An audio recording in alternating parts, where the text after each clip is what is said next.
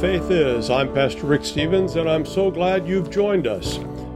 This is the place where we challenge each other, stretch each other in God's direction, stretch toward our high calling, because we want to have faith in God. We want to have absolute confidence in God's trustworthiness. And that's the way we think of faith when we think of it here. Most all of the time, that's a helpful way to think about faith. So if you ask yourself, Do I have faith? ask yourself, Do I have absolute confidence in the trustworthiness of God? Well, that's a measure of faith. Now, it's hard to quantify faith. I'm not really interested in doing that because faith isn't about that. The scriptures teach us that.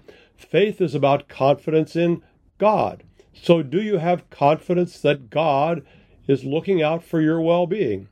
Do you have confidence that God wants to bless you? Do you have confidence that God is for you, not against you? Well, all of those things play into the way we understand God and the way we then live out our lives. And over and over, we remind ourselves, and people remind us, that God loves us. But then when we think about it in terms of is God for us or against us, we sometimes stop and think, well, now, wait a minute. Um, I'm not sure I measure up, and if I don't measure up, God's against me. Well, there is a certain point at which God will sort out the faithful from the unfaithful. There's no question about that. But God is not interested in finding reasons for you to be among the unfaithful. He's looking for reasons to include you in the faithful. He's looking to love you, to bless you, to give you grace, to help you be that person that walks with God in faithfulness. And that person who has absolute confidence in the trustworthiness of God. You know, you can't can't have it both ways. If you think God loves you, then he has to be for you. And if you think God's your enemy or your judge, or you fill in the blank, then you have trouble accepting that God loves you. Now, I don't, don't want to be misunderstood here. God's intention toward people is love. Yes, there will come a day when God will have to judge the faithful from the unfaithful. There's no question. The Bible is clear about that. But right now, He's rooting for you to be faithful. He wants you to be faithful. He wants to love you, and He wants you to love him. And that's where we sometimes have a little problem. We get so caught up in the do's and the don'ts that we miss the love idea. And so I want to revisit that a little bit from last week and help us understand that. And then I want to get into where we are in the story of Jesus. We haven't talked about that for a while, but but we follow these days the story of Jesus so we can understand who Jesus is and what he did. And we start back at Advent and we continue through. Well, I'm not going to get ahead of myself on that, but we're going to talk about where we are in the story of Jesus today. Before we get into all that, let me just make sure that you understand who I am a little bit. I'm a pastor. I'm a pastor of a local church here in Cape Coral, Florida, Diplomat Wesleyan Church. We are a church like a lot of churches. We have a lot of good people. We're fortunate we don't have sorry rascals in our church, if you know what I mean. Well, we really don't. We have a, a very supportive group of people. They care about each other, they don't find fault, they don't nitpick, none of that kind of stuff. And we're trying to live out faithfulness to God. That's our intention, that's our desire. And we're no no greater than any other church. We're just a regular bunch of people faithfully following God. We have our, how should we say, foibles? Can you use that word? We have our peculiarities sometimes, but overall, we're just people trying to follow God faithfully and people who support each other when we need that support. And I appreciate that about our church. And, and one of the other things, I said this to the church the last Sunday. I said one of the things that we need to recognize is that, that we do very well and that not all churches do very well. So I just want to brag a little bit upon them and help help you understand the context of, of our situation here at our church. But we have talked about this openly for a while now. I don't remember how, uh, a couple of years at least, of how important it is that we hear from God, that we hear what God has to say to us, whether we like it or not. Now, we don't expect to not like what God says, but sometimes God might say things to us that, hmm, require something of us we didn't know would be required, or that correct us in a way that we didn't really want to be corrected. I think you get the idea. And our church has said, and we have agreed together that they want me as the pastor to speak from the scriptures and to tell them my best understanding of what God has for us these days, whether they like it or not. You see, we're, we're convinced that we need to hear from God. I don't claim to do it perfectly. They wouldn't say I do it perfectly. But we have agreed that we want to hear what God has to say to us. We don't want to censor what God has to say to us. And there are occasional glimpses that I get into churches that really don't want their pastors to talk about certain things. And I'm not going to get into what those issues are or aren't. That's not the point. The point is, I want you to know that our church is really good about saying to me, Tell us the truth as you understand it from the Bible. We want to hear it. I'm sure if some people had some big differences with me on that, or they really got a little irritated at me, then we'd have a conversation. But it wouldn't be a mean spirited conversation. It would be, Pastor, are you sure you got that right? Or help me understand this better. Or it might be, Pastor, you missed that when you got that completely wrong. But it wouldn't be from the sense of, oh boy, we're going to get him now. It wouldn't be judgmental and critical. It would be, we want to keep the sacred story straight. And I think that's important for us in these days. I think it's important for all churches. So I hope you will cultivate that at your church. Uh, you do go to church, don't you? Oh, good. Glad to hear that. You need to find a church that's closest to the Bible, and you need to be a part of that church. You need to commit yourself to that church. You don't go until you get your nose out of joint because the pastor said something or you disagree with something. You go and you participate. You make friends. You become a friend.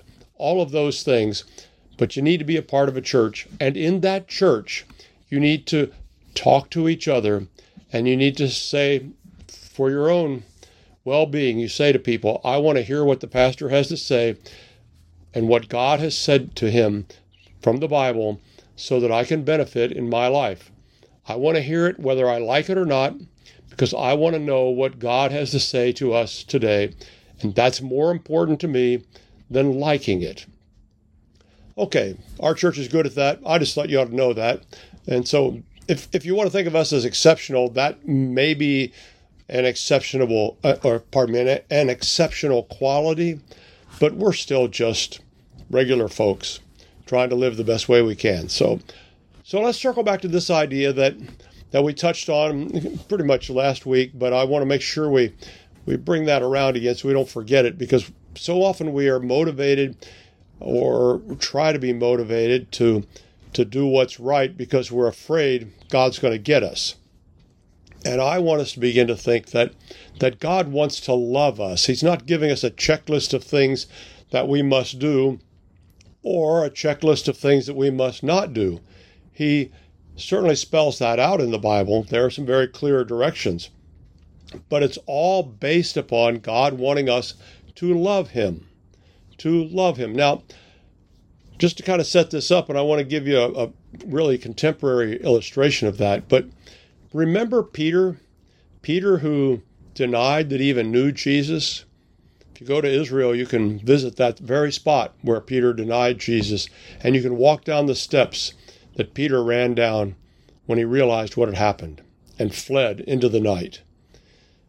But later, after the resurrection, Jesus met Peter in Galilee and he asked Peter a very specific question. And I think this is the, the, the question we need to ask ourselves because this is the heart of what God is about. He asked Peter, Do you love me? Ask him three times Peter, do you love me? Do you love me? See, Jesus was emphasizing that that he needed to help Peter recognize that his motivation was love. And that's what God has always wanted. If you if you need to further consider that, think of it this way. When Jesus was asked, "What's the greatest commandment?" what did he say? Love God and love your neighbor. He summed up two passages from the Old Testament law, Deuteronomy and Leviticus, and he said, "Love the Lord your God with all your heart, soul, mind, and strength, and your neighbor as yourself." Those two first love God, then love your neighbor. So, our reminder today is that God is really about wanting people to love Him. And you can see that as you look at the Old Testament. You can see that in so many of the stories that, that God was reaching out to His people, saying, in effect, Won't you just love me? I want to bless you. Why won't you love me? And so I came across this idea in a book written many years ago by a man named Scot McKnight. It's called the Jesus Creed. And he talks about this idea of loving God and loving people. And in one chapter of the book, he talks about the sacredness of love. And we don't often think about love being sacred. Now, we do when we're betrayed. If you love someone and they betray you, oh boy, we consider that a sacred violation. We may not say it's sacred, but it cuts to the core of us. And some, some of you may have been betrayed like that and you know that there's a sacredness to love. And in the book, Scot McKnight quotes a man named Lewis Smedes. And, and Lewis Smedes says, in making a commitment of love to another, and by the way, that's what love is it's a commitment, it's not this heart pounding feeling. It might involve emotion, but when you make a commitment of love to another, says Lewis Smedes, we surrender our freedom and we surrender our individuality. And we need to think about that because these days we're all about, I have my rights. Well, I understand that in the proper understanding of, of our civil government, we do have rights, and they are not to be violated. But at the same time, Lewis Smedes says we surrender our freedom and we surrender our individuality when we make a commitment of love. Now, think about that. Isn't that what we just celebrated Mother's Day? Isn't that what a mother does? When she loves her children, she surrenders some of her freedom because it's a lot of work to take care of a little one. And mothers give that up out of love for that baby. And isn't that what God is asking us to do? Give up some of our freedom to love Him? And that's why when He says, don't do this, it shouldn't be considered a burden. It should be considered, well, I agreed to love God, so yes, of course, I'm going to surrender some of my freedom, some of my individuality, because of love. That's the sacred nature of love. And we give that up voluntarily all the time out of love for people, for groups, for projects that we want to work on. We love doing the work, and so we give up a certain amount of freedom to get that done. Well, the other side of that is that when love is betrayed, it's it's heart wrenching. And I think we forget that that's the way God feels when, when his people betray him. And that's why I want to remind us about that before we get into today's look at the scriptures. In this same book, in the same chapter, there's a letter reproduced by a lady named Laurie Hall. It comes from, from a book she wrote, An Affair of the Mind. And in the book, she painfully details the difficult time she had with her husband, Jack. Jack suffered from many temptations, sex addiction, shallow love of all kinds. They kept trying to hang on to it. And she would endure dinners alone, and she gave excuses to the children about why their dad wasn't there. And she knew many times where he was and what he was doing. Finally, she separates from him. He had betrayed the relationship. And this book is a collection of letters that she wrote describing what she was going to. And one of her letters is reproduced, and here's what she said Laurie's letter to Jack. Here I am, three weeks into our separation. I didn't sleep much last night. The bed seemed so cold without you in it. Finally, Somewhere in the wee hours, I dozed off fitfully. When I awoke this morning, I thought back to that first morning when I awakened in your arms, so happy, so hopeful of all the bright tomorrows we were going to have. Yet, here I am 20 years later, thinking about how I might never again lie in your arms. Besides loneliness, I feel sick, like I'm going to throw up. And I tell myself I have to be strong for the children, but that's not all I feel. What I feel mostly is anger. I'm mad. I don't understand why you won't let go of the pornography and the hookers. How could you choose them over the children? How could you choose them over me? You were all I ever wanted. How come I wasn't enough for you? And I want you to especially hear those last two sentences. You were all I ever wanted. How come I wasn't enough for you? You see, as I look at the scriptures and I read the Old Testament and I try to understand what God is saying to us in our days so that we can understand how to relate to Him, that's what I hear God saying. I see it in the stories of, of God longing for His people to be faithful in the Old Testament. I hear God wondering why He wasn't enough for them.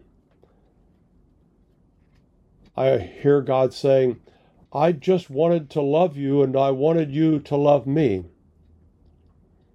And yet, Israel didn't and ultimately suffered exile. But God kept on loving, His love kept on reaching, and it still reaches today. And it's reaching all the way to where you are. And I think the question is simple Will you love Him? It's really not about all these do's and don'ts. Yeah, there are clear do's and don'ts. I get that, but it's but that's not a problem. It's never an issue if we love God. It's not a problem. So do we love God? Are you willing to give up some of your freedom and individuality to love God? Isn't God enough? Do you really need that other, whatever it is? Isn't God enough? I think that's his question for us. Am I not enough? Will we love him? And the answer is yes, we will. We will give up. We will surrender. We will follow in the way he leads because he is enough. He is more than enough for all of us. Well, that's the context of love that we need to keep in mind for all of our understanding of the Bible. And I want us to now move into the story of Jesus that we want to look at today and catch up with the story of Jesus.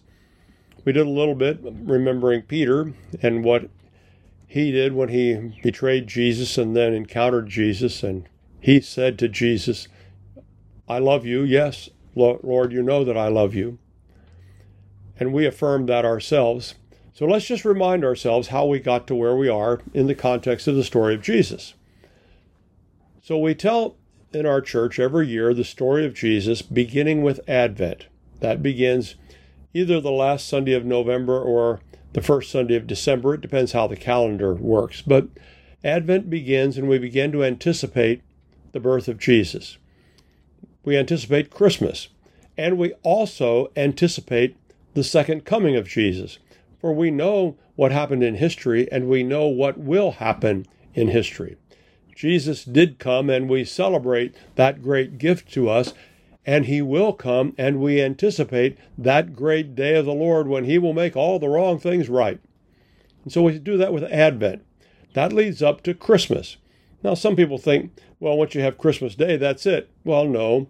We have a Christmas Eve service, and then the season we call Christmas begins. And so, for a, little while, short while, we celebrate the birth of Jesus.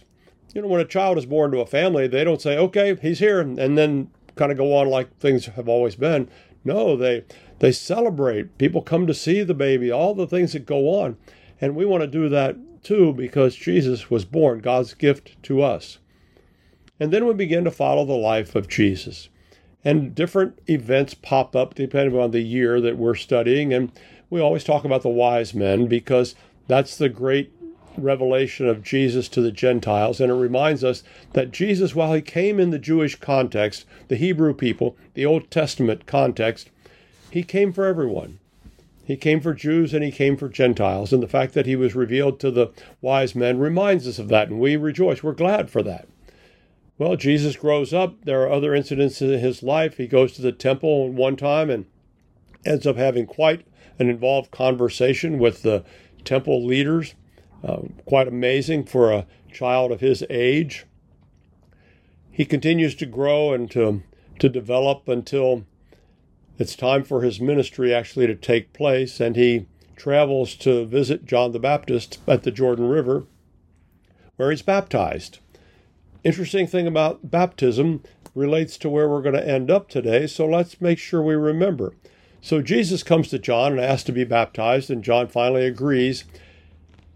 John baptizes Jesus, and as Jesus comes up out of the water, the Holy Spirit, in the form of a dove, descends. And looking carefully at the scriptures, we understand that the heavens are actually torn open. So here we have an interface between heaven and earth as the Holy Spirit comes down from heaven. And we generally think of that as a dove in the form of a dove, Bible talks about. So we think of that perching on Jesus' shoulder. But actually, what really happened was the Holy Spirit came down and entered into Jesus. So now we know he possesses a Holy Spirit, the Holy Spirit from God. So later on, when he's accused of having a, an evil spirit, we know better because we were there, as it were, in pages of the, of the Bible in the story of Jesus. Well, he conducts his earthly ministry he heals the sick, he feeds the hungry, he travels around and teaches, and people are regularly amazed at his teaching. And he talks to them about forgiveness, he talks to them about honoring God, he talks about their responsibilities to God, talks about their responsibilities to each other. Gives all kinds of teachings that fascinate people and amaze people and infuriate certain people where he also manages to develop some enemies. The Jewish leaders begin to see him as a threat and competition to what they're doing. There's a lot of things related to that that we don't need to get into right now. Questions about their motive. Maybe they were trying to preserve God's people and they just missed it. Maybe they had become so zealous about the do's and don'ts that they couldn't imagine that Jesus would come and say, that it was about loving God and loving your neighbor.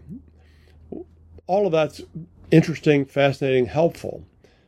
But Jesus goes about teaching people. He walks on water in one instance, calms a storm. It's really quite remarkable some of the things that go on. And all of these get people's attention like, what kind of man is this? He even raises Lazarus from the dead. Now, that's a dramatic story in itself. But it's not long after that that Jesus enters into Jerusalem triumphantly. We call it Palm Sunday. We call his entry the triumphal entry. So he enters into Jerusalem in triumph to the praise of the people. He walks into the city, he looks around, then leaves and goes back to Bethany. That week unfolds, we call it Holy Week. And Jesus is in and out of Jerusalem, conducting his ministry, teaching the people. At one point, he cleanses the temple. We call it the cleansing of the temple. He was really upset because they had turned the house of prayer into a den of thieves. Whole interesting story related to that and how we need to understand that incident. It's not about Jesus being angry. It's not about Jesus being violent. Don't be led down those paths. It's about Jesus wanting to preserve what God had intended the temple to be and to preserve its function. He didn't want it to be diminished. He wanted to hold up all the things that God intended it to be, and, and the scriptures say to be a house of prayer for the nations. The week unfolds, his enemies plot against him. Jesus gathers with his followers in the upper room for a Passover meal. the Passover meal, he begins to teach them and to explain to them what must happen, and he introduces what we call Holy Communion. In other words, from that Passover meal and that ritual with which they would have all been f- familiar, he takes two elements, the bread and the wine, and reminds people that this is his body, this is his blood. His body broken for them, his blood shed for them. It's not likely that they really understood all that he was talking about.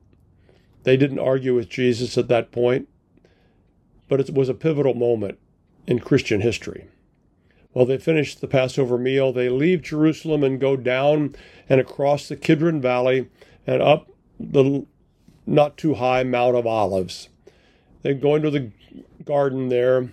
There was a grove of olive trees. There was a wine, or not, pardon me, not a wine press, an olive press there.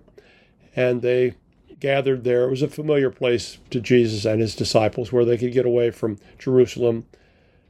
Jesus goes farther into the into the trees, prays to God that this cup would pass from him. And he has the opportunity to escape. He could have left and no one could have found him. Would have been very easy for Jesus just to go up over the hill to Bethany and gotten away from Jerusalem and the cross, but he didn't. He turned the other way when Judas brought the authorities and he gave himself, he surrendered himself to the authorities. You know how the story unfolds. They question him. Finally, they take him to Pilate and call for his crucifixion. Pilate agrees. And on Good Friday, Jesus is taken to the cross and executed. The Bible says he became sin for us. He took on himself the sin of the world. That is a very significant understanding of the cross. That Jesus went to take on himself the sin of the world. He took on himself the covenant penalty for breaking the covenant. The covenant penalty was death. When you break the covenant, you're worthy of death. And he took on himself the penalty of death because people had broken God's covenant. And he gave himself to die. They buried him in a tomb provided by Joseph of Arimathea. You remember the story. They waited all through what we call Holy Saturday, and then on what we call Easter Sunday, they went to the tomb and discovered that Jesus had risen. He was not there. And the whole story takes on an enormously expanded understanding when the disciples begin to realize that Jesus was alive. Makes all the difference. And by the way, in case nobody has said to you to this to you for a while, never forget. Always remember, resurrection never ends. We tend to think about it once a year at Easter. Keep thinking about it. Resurrection never ends. Well, the story unfolds. The disciples see Jesus on a couple of occasions. And then it comes time to the for the end of Jesus' time on earth. He gathers the disciples together and they go out of Jerusalem up the Mount of Olives and probably someplace on the Mount of Olives, perhaps on the downslope on the other side, to going toward Bethany. Jesus talks to them for the last time. He blesses them, and he ascends to the Heavenly Father. He goes back to what we refer to as heaven. That's not a very exact description, but it's maybe the best we need. He goes back to be with the Father with the promise that they should go into the city and wait that the Holy Spirit would be coming. And we want to unpack that story of ascension a little bit more today on the program a lot of times we get focused on certain elements of Jesus' story and we forget others. but we don't want to forget ascension this time because Jesus said that if he didn't go back to the Father, the Holy Spirit wouldn't come. Now, we often get all caught up in this idea of the Holy Spirit coming, but we sometimes forget that that was all dependent on Jesus leaving. And sometimes people think, well, wouldn't it be great if Jesus was still here? Well, in some ways, yeah. But Jesus said it's better for us if he goes back to the Father. And he did. And it is better for us because the promise of the Holy Spirit, the promise of the advocate, the promise of a comforter, the promise of a counselor was fulfilled in the coming of the Holy Spirit. Well, that's a long journey we've gone on so far, a lot of stuff to cover, but we've got more, and we're going to pick it up in just a few minutes. So I want to encourage you to stay with us. We're going to take some deeper look at the ascension and the events leading up to that and help us make sense of the story of Jesus. I'll be right back.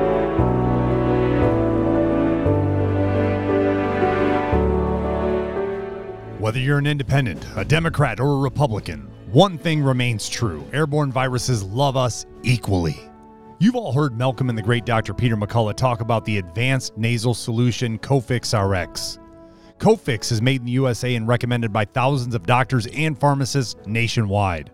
Did you know that doctors and nurses have been swabbing their noses with povidone iodine to protect from airborne threats like colds, flus, and pandemic era strains for decades? Cofix RX took that idea and made a more complete nasal formula with lasting cleansing effects. Maybe you're traveling soon or going to an event. Are you concerned somebody nearby might be sick? Maybe the office or classroom stresses you out. Get yourself a bottle of Cofix RX nasal solution. Spray goodbye to colds and flus with a Cofix RX nasal solution cleanse. That's cofixrx.com. Save 20% by using promo code OUTLOUD at cofixrx.com. The pandemic may be over for some, but millions of Americans are needlessly suffering from the long term effects of toxic spike protein from COVID 19 and the vaccines. Fortunately, Dr. Peter McCullough and his team at the Wellness Company designed their spike support formula with the miracle enzyme nattokinase, scientifically studied to dissolve spike protein so you can feel your very best. Go to OutLoudCare.com today and use code OUTLOUD for 25% off your first order. Trouble getting to sleep and staying asleep is infuriating. Your mind races, you toss and turn, and the harder you try, the harder it is to drift off. And today's fast paced digital age makes it tougher. You're not alone. Poor sleep affects over 70% of us. The CDC even labeled insufficient sleep a public health epidemic. Advanced Nutrition Company, Healthy Cell, created REM sleep to help you quickly fall asleep, stay asleep, sleep deep, and wake refreshed. Unlike other supplements that don't work, REM sleep is not a pill. It's a gel you swallow with ultra absorption of science backed ingredients, supporting all four stages of sleep using calming herbs, amino acids, and sleep hormone support. Over a thousand reviews with an average star rating of over 4.4 proves it works. Take back your sleep. Go to healthycell.com and use limited time code OUTLOUD for 25% off your first order. Risk free. Love it or your money back. Guaranteed. Healthycell.com code OUTLOUD. Healthycell.com code OUTLOUD.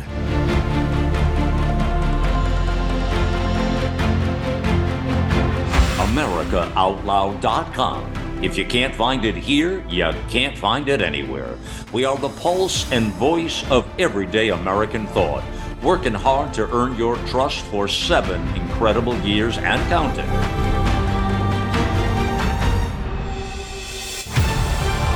America Out Loud Talk Radio. The liberty and justice for all.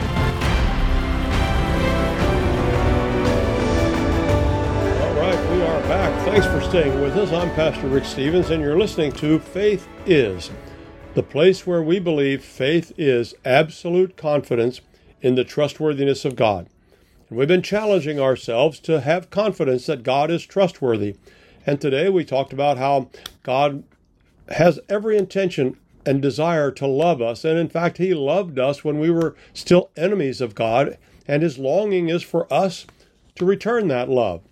That's why Jesus said that the all of the commandments are represented in that single statement of love God and love your neighbor.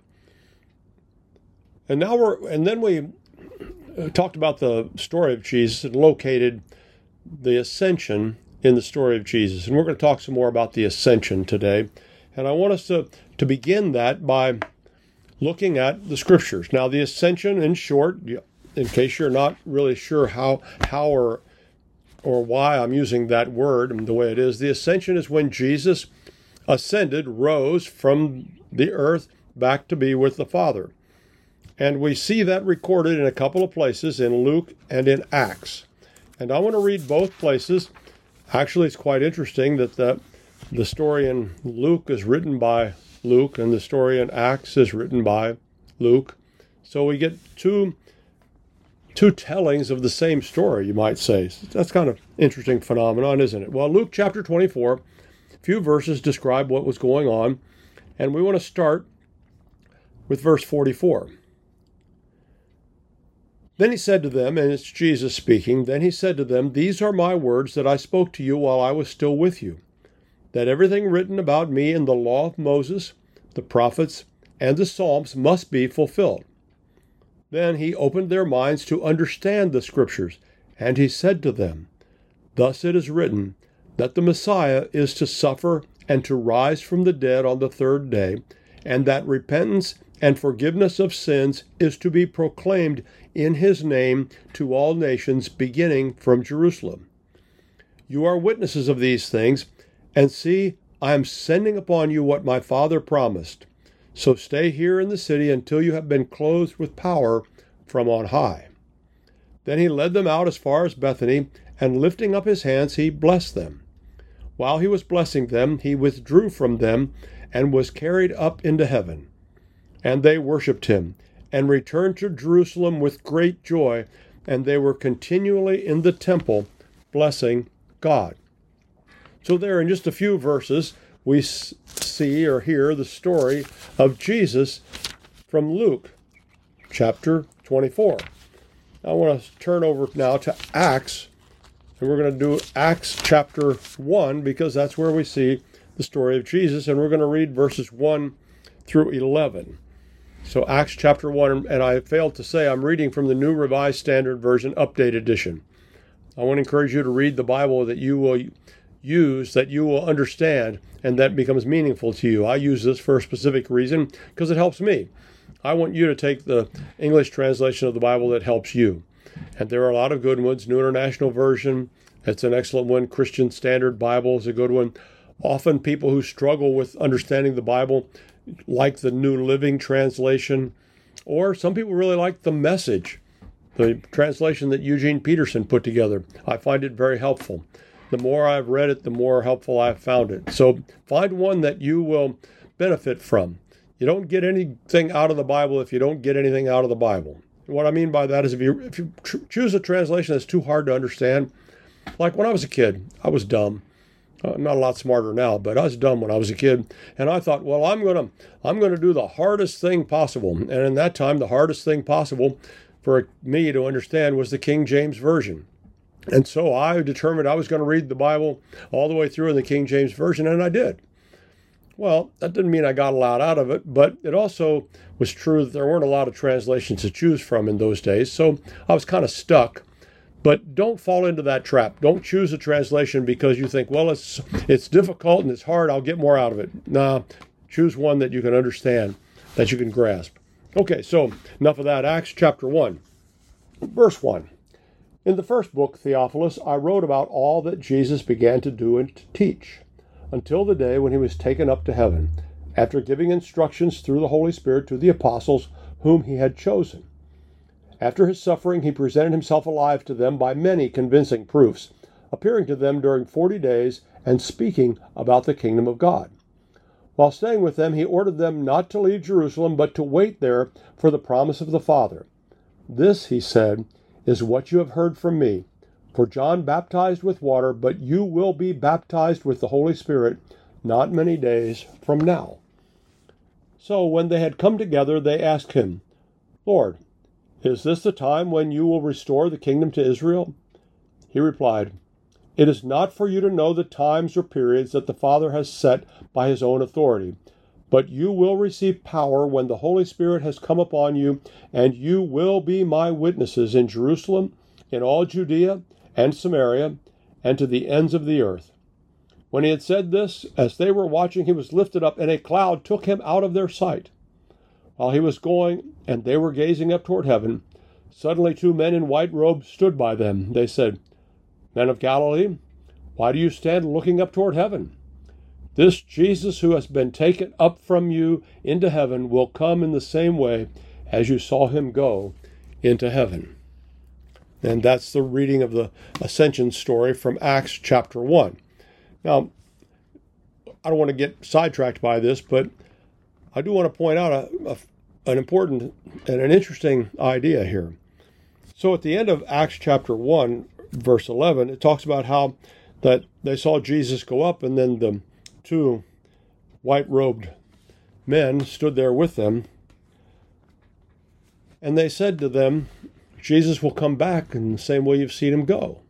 Now, a couple of things remind us there. One, remember there were there was a white robed person at the tomb uh, when Jesus was resurrected. And now here they're described as two men in white robes.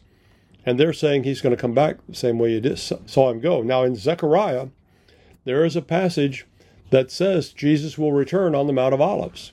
So isn't that fascinating that often when we look at a New Testament story and, and when it's a little unusual or striking like this one, that we can begin to think about what does the Old Testament tell us about some of these things. And lo and behold, in Zechariah, I believe it's chapter 14, there's a reference that Jesus will come back to the Mount of Olives.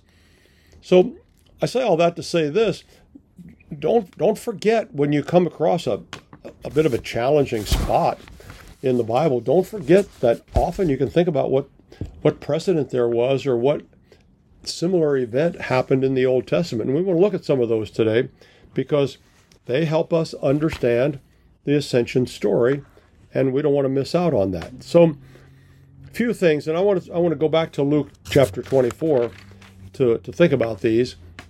And I'd encourage you to think along with me. In Luke chapter 24 verse 44, we began the story and then at one point in verse 45, it says, Jesus opened their minds to understand the scriptures. Jesus opened their minds to understand the scriptures. Isn't that fascinating? Isn't that remarkable? And wouldn't that be the kind of prayer a lot of us should pray that that God would open our minds today to understand the scriptures? For without the revelation of God, we wouldn't know God. And I don't think we should miss that idea. I also think we should not miss the similarity of that event there just before Jesus goes back to heaven to the story of the men on the Emmaus Road. Remember, they were walking along and Jesus joins them. They didn't know who he was. They walked quite a long time. They stopped for the night at a village. They're sitting down to have a meal. And Jesus takes the initiative to pick up the bread and to bless it and to break it. And as he gave it to them, their eyes were opened and they understood it was Jesus. I, I, don't think we should miss that. I don't think we should miss asking the Lord to open the eyes of people who are not seeing him. Ask the Lord to open our eyes. Where are our blind spots? We need the Lord to give us insights that we might not otherwise have. And I don't think it's inappropriate to ask for that. I don't think it's it's at all beyond us to think that we need the Lord's help. We need the insight of the Holy Spirit. And so Jesus began to give them insight and he began to talk to them from the scriptures. And this is the other thing I want us to notice from here. He talked to them from the scriptures about the Messiah. We live in a time when every now and then I will hear word of, I don't know that I've ever heard it for myself because I'm usually at my church doing what I need to do. But I will hear of ministers or other religious leaders who want to tell people that we need to focus on the New Testament and don't worry about the Old Testament. Well, that's just baloney. By the way, that word baloney, that's a theological word. You can use it often. It's just baloney that we shouldn't pay attention to the Old Testament. Because here, that's exactly what Jesus did. He used what we call the Old Testament to explain Messiah to explain himself.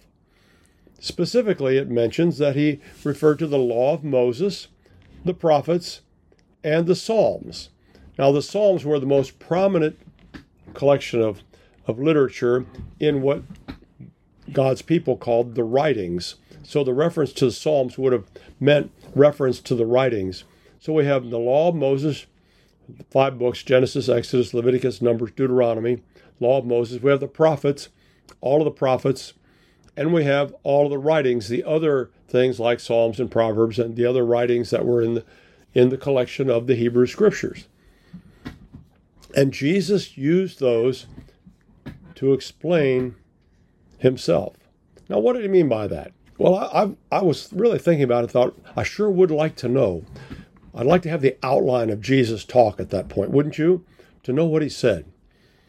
Um, I began to think about that. Now, what might he have meant And and I don't know, I can only guess. And so I did a little bit. I said, well, in Genesis, which was the law of Moses, in Genesis in in chapters 1 through 3, we we learn about creation and we learn about sin and we learn about the promise of a savior.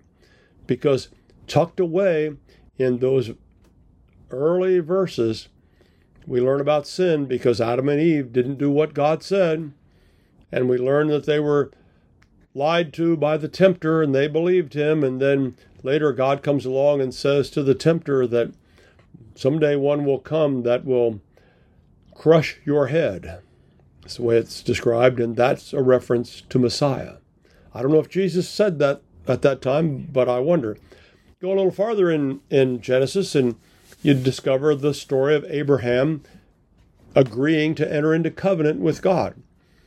And you've heard me say this before, probably, that I think covenant is the most important and insightful description of how God wants to relate to people. Because when people entered into covenant, when two households entered into covenant, it was because they wanted to. There was a desire to intermingle their lives. We would call that love. The two households loved each other and they realized they were better together than separate. And so God comes along and he wants to express his love to us and says to, to Abram, I want to be your covenant partner. And Abram agrees, and they go through this elaborate ceremony in Genesis 15. And Abram becomes Abraham. And God begins to explain and unfold the future to him. A little while later, we see. Uh, sad story, the difficult story of uh, of Isaac, and Abraham takes him up on the mountain, and even in that story, Abraham says God will provide the sacrifice for himself, and later God did. His name was Jesus. Messiah came. Well, we read the story of Noah in Genesis, and I'm skipping around a little bit, but you, bear with me. We read the story of Noah God demonstrating in that story his rigorous dealing with sin, how he was grieved that he had made people and he had to destroy the world with sin. And and yet, even though the righteous were saved, Noah and his family, we discover shortly after the floodwaters recede that sin was a stowaway on the ark because some grievous things happened and the problem of sin remained. Well, God continued to work through all kinds of people in all kinds of situations, and and then along we fast forward to the Exodus story, and it's the story of God's salvation, His liberation for His people. Remember, Moses goes back to to Pharaoh and says, "Let my people go," and uh, Pharaoh says, "Not a chance." Well, that's the kind of short version of it. And they go back and forth, and God demonstrates to Pharaoh and to his people and to everybody there that he was God.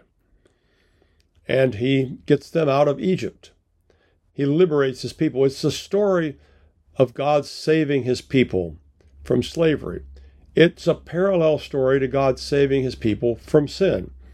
And we celebrate that Exodus because God came for his people and he delivered them and one of the important things to remember is that God said through Moses to Pharaoh, Let my people go so that they may worship me in the desert. Let my people go so they may worship me. We sometimes forget that the story of Exodus was salvation, but it was also religious liberty. And we shouldn't forget that. I don't know if Jesus told that story or not. I don't know if he skipped around like I am. But Jesus did explain from the scriptures. Now, we turn to the prophets, and and wow, there's a lot of stuff you can talk about in the prophets, and and you hardly know where to begin. One of the sure things that we need to recognize about prophets is that they were the forth tellers. They said to the people, "Here's what God says." They were the ones who warned the people if they got off track, and sometimes they did get off track.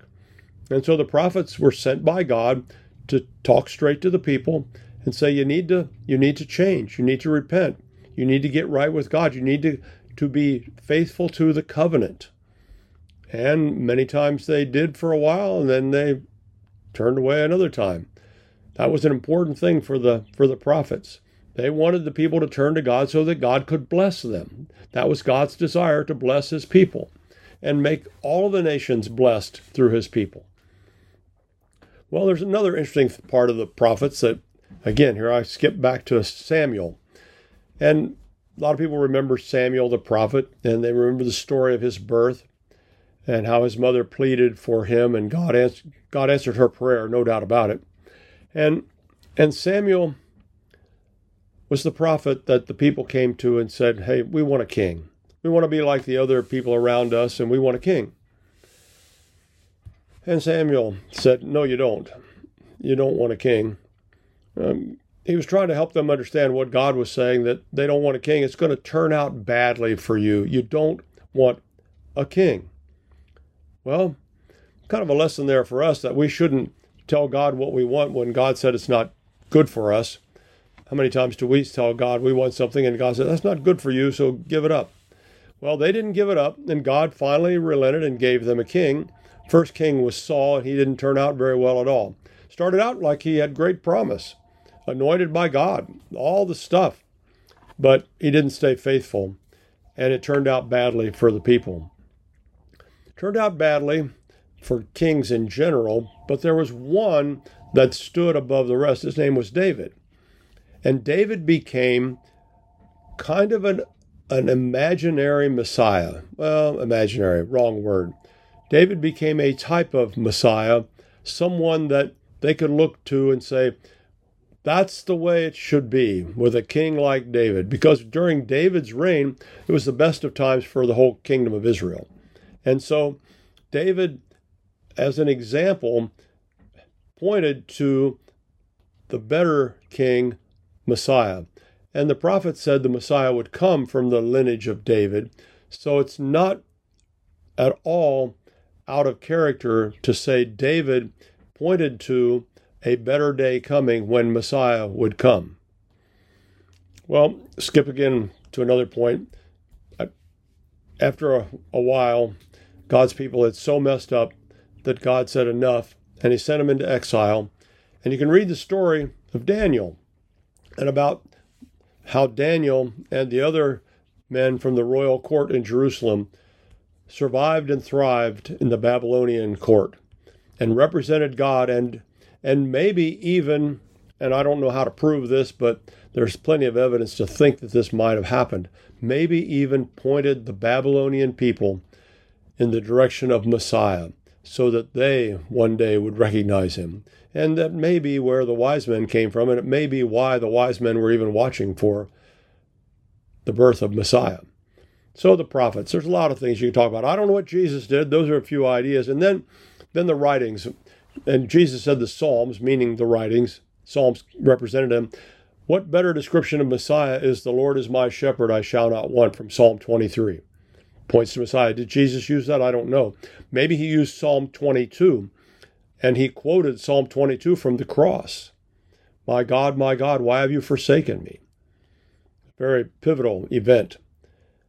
And in Isaiah 53, wow, that's a classic passage of describing the Messiah as despised and rejected, describing the horrors that the Messiah would suffer so that the people could be saved. All of these are potential things Jesus might have used. I don't know what he used. I sure would like to have the outline. But I'm not going to have it. You're not going to have it. Maybe maybe one day we can go to the library in heaven and find the outline. I don't know. But uh, it does fascinate me to think that Jesus used the, the what we call the Old Testament, the law of Moses, the prophets, and the Psalms, or the writings, to explain the coming of Messiah. Well, we also see in in uh, pardon me Luke chapter 24 that Jesus talks about the Messiah very specifically suffering and rising from the dead on the third day so that repentance and forgiveness of sin could be proclaimed in his name to all nations.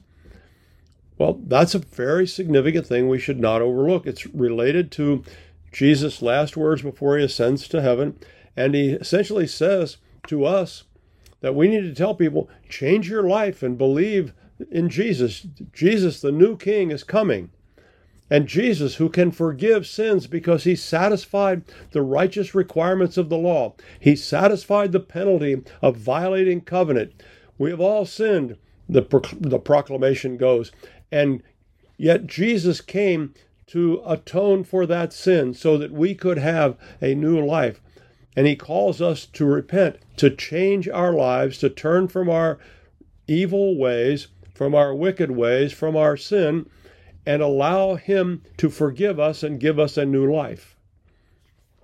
Then, very soon afterwards, they go out to the Mount of Olives on the way to Bethany, and Jesus ascends to be with the Father. Now, again, quite an unusual event. Quite an unusual event. But wait a minute. Do you remember in Genesis chapter 5, there was a man named Enoch who was described as he walked with God and was no more.